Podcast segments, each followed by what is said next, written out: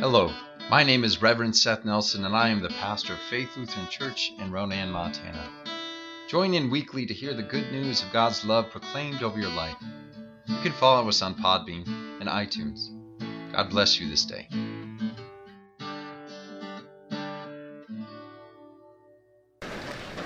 Grace and peace to you from God our Father and our Lord and Savior, Jesus Christ. I'm going to throw some Latin your way, so get ready for it. Perpetua Reformata. Say it with me. Perpetua Reformata. Now, this is the nerdy Latin way of saying always reforming. So let's practice our church nerdiness together again, okay? Perpetua Reformata. Perpetua Reformata. This is a phrase that comes to us directly from the reformers in the Protestant Reformation, five centuries ago.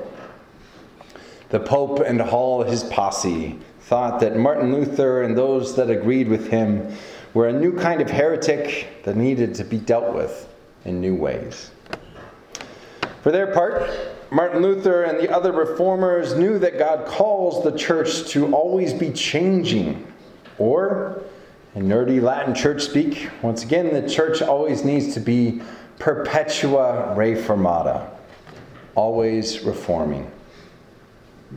Now, this belief helped them to stand strong in the face of the excommunications, uprisings, imprisonment, executions, and the religious holy wars that they fought, which were all part and parcel of the Reformation in Western Europe. If it is God's will that the church always be changing, then the suffering, uh, then suffering the weight of these changes was more bearable than if the reformers were simply trying something new because they were tired of the old ways. No, it is God's will that we always be reforming, and we do our best to live in accordance with God's will that requires us to change still today. Perpetua Reformata. Now, some might scoff at the ideas of Lutherans being associated with change or embracing it in any way. I see Dustin laughing there. we are known for our traditions, after all. The joke, how many Lutherans does it take to change a light bulb? doesn't go very far. Because the ideas of Lutherans changing anything at all, even burned out lights, seems like a non starter, right? Actually, that light's been out for months. Uh, I like to joke with people that Lutherans think we changed things perfectly with the 95 Theses, the Augsburg Confession, and all the other Luther, uh, theological corrections that were part of the Reformation in the 1520s and 30s. Since we got it right the first time, we have a hard time why other churches keep changing. What is the need for Baptists, Methodists, Assemblies of God, Pentecostals, and all the other thousands of denominations that keep popping up? Look at us Lutherans, guys. We got it right the first time. Just stick with us. We know what we are doing with our robes and our liturgies and German and Scandinavian hymns, right? Why do all these churches keep changing in different and divergent ways? Just stick with the original reformers. I am joking, of course. In fact, we should not pretend that Lutheranism is the same as it was five centuries ago either. Lutheranism is now global in scale, global in meaning, global in its gatherings, and global in its significance. To be a Lutheran no longer means to be a Saxon German from Wittenberg, a Dane from the island of Zealand, like my ancestors, or to be from other Lutheran countries in Europe. There are strong, thriving congregations and church bodies whose membership consists of native Ethiopians, Namibians, Brazilians, Japanese, Malaysians, and nations from all over the world. as the gospel of Jesus Christ could no longer be contained behind the paywall of the Roman Catholic hierarchy. The good news spread around the world. As it did, the Lutheran focus on the ultimate, infinite graciousness of God spread with it.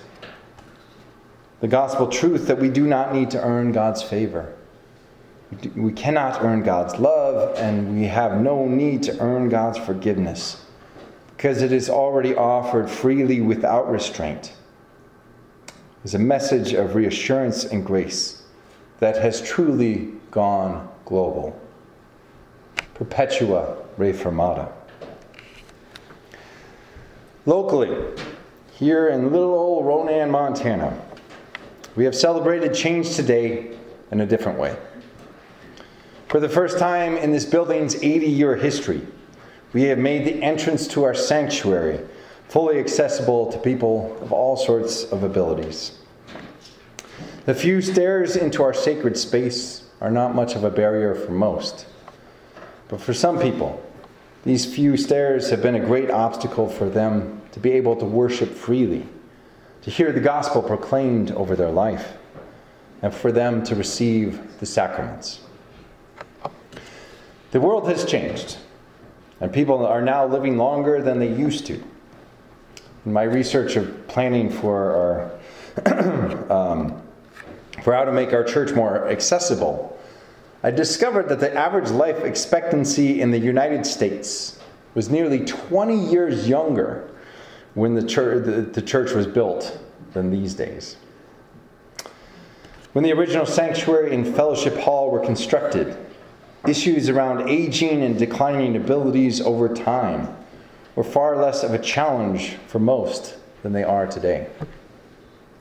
Healthcare, sanitation, and a variety of other services in our world have changed to better support our citizens as we age. We must respond to these changes as a church, and we have taken significant steps toward that with the remodel that we have blessed this morning. Perpetua Reformata. As we bless this change today, we also remember and honor those who organized this community of faith and built the original church building. Our congregation uh, came together and was organized in 1938 at the tail end of the Great Depression. Actually, Diane, you were born in 38 too, right? No. No, you weren't. My bad. 39. 39. Oh. I was I was way off. so we were organized in 38, just a full long year before Diane was born. And at the tail end of the Great Depression. While our economy had been growing again for several years by that point, I can't imagine that it felt like things were on the up and up around here. Nevertheless, still they gathered and imagined a different way of being church here in the Mission Valley. They worshiped the Prince of Peace for the first time in this sanctuary on March 24th, 1940. The Prince of Peace as war and genocide raged throughout the rest of the world. They envisioned peace, prosperity, and hope beyond the economic depression that they suffered through and the war that raged all around them.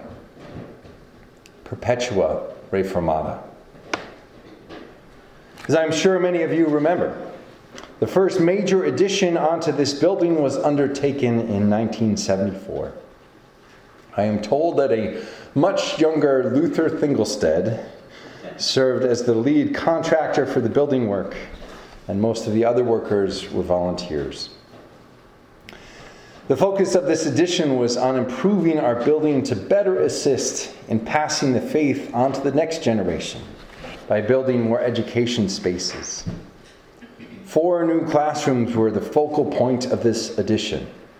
And I'm sure that many of you can recall far more clearly than I the years and years of Sunday school lessons that were taught in those spaces. The 1974 edition met the moment in powerful ways to teach the good news of Jesus Christ to the next generations. Perpetua Reformata. Unfortunately, I do not think that those planning, planning the 1974 edition ever thought that they would get old. I know, I know. You can let me know after the service if you disagree. Apologies ahead of time, I guess. But. The additional space did wonders for the educational and youth ministry needs of our congregation, but neglected to account for the different abilities of our members and friends. As was common for many buildings constructed in the 70s, the, the addition failed to provide access to the new classrooms and spaces for people of all abilities. Yet, as the educational needs and formats have changed over time, the abilities of our members and neighbors in this community have begun to vary even more. and as this has happened, the Holy Spirit has blessed us with vision and ability to change our space once again. We are grateful to the Lord Almighty for leading us to this remodel project that we have blessed this morning.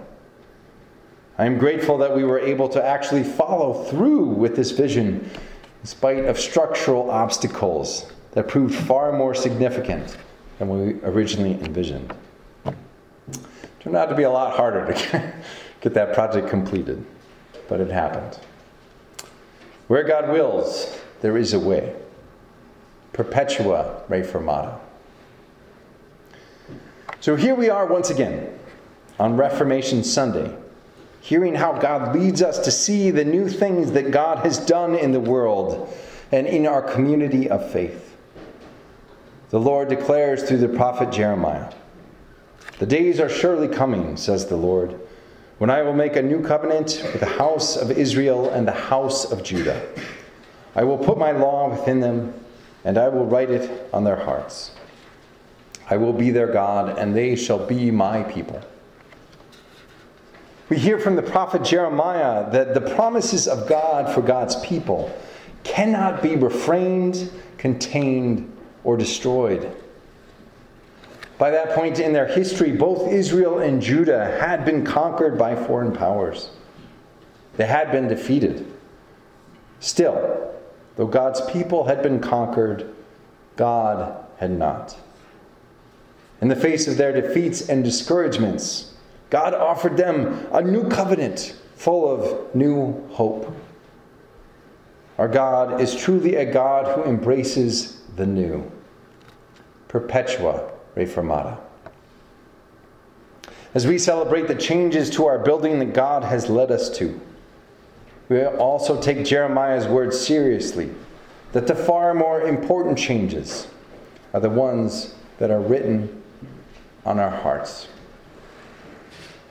These changes do not require a massive beam system for support or drywall to cover up the holes that are uh, holes in the walls that are taken out. The changes that God brings to our souls and writes on our hearts are the promises that God will never leave us or forsake us because God loves us more than our humble minds can even comprehend. Though the church has tried to obscure this truth from time to time, God will always make it known that we are redeemed and made righteous through the goodness of God alone. We give thanks today once again that God used a humble monk professor in Northeast Germany 505 years ago to release this gospel truth on the world once again. And we give thanks to God for how the Lord will reveal his love over and over through the ages, despite any changes that need to be made along the way. Perpetua Reformata. May the peace of God, which passes all understanding, keep your hearts and your minds in Christ Jesus our Lord. Amen. I hope that you have enjoyed this week's sermon podcast. If you would like to hear more, read my blog, or get a copy of my book called The Church Unknown, go to www.revsethnelson.com. If you feel called to support our ministry, I invite you to go to our church's website at flcronan.org and click on the Offerings tab. May the Lord bless you and keep you. May the Lord's face shine on you and be gracious unto you. May the Lord look upon you with favor and give you peace. Amen.